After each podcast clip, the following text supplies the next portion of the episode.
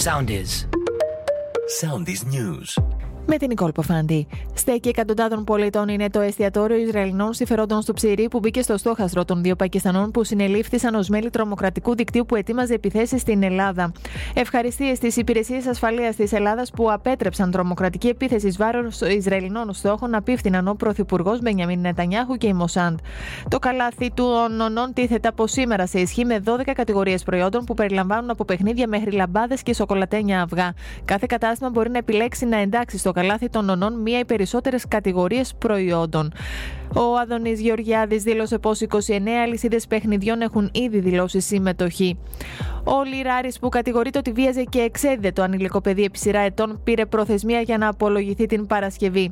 Οι αρχές συνέλαβαν τον 66χρονο πασίγνωστο Λιράρη του Ηρακλείου, ο οποίος φέρεται να βίαζε από το 2020 και επί τρία έτη τον 15χρονο σήμερα και να τον εξέδιδε σε τουλάχιστον τρεις πελάτες μέσω διαδικτύου.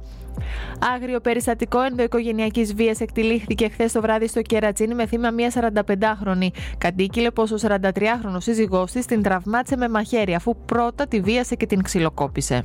Ακολουθήστε μας στο Soundees, στο Spotify, στο Apple Podcasts και στο Google Podcasts.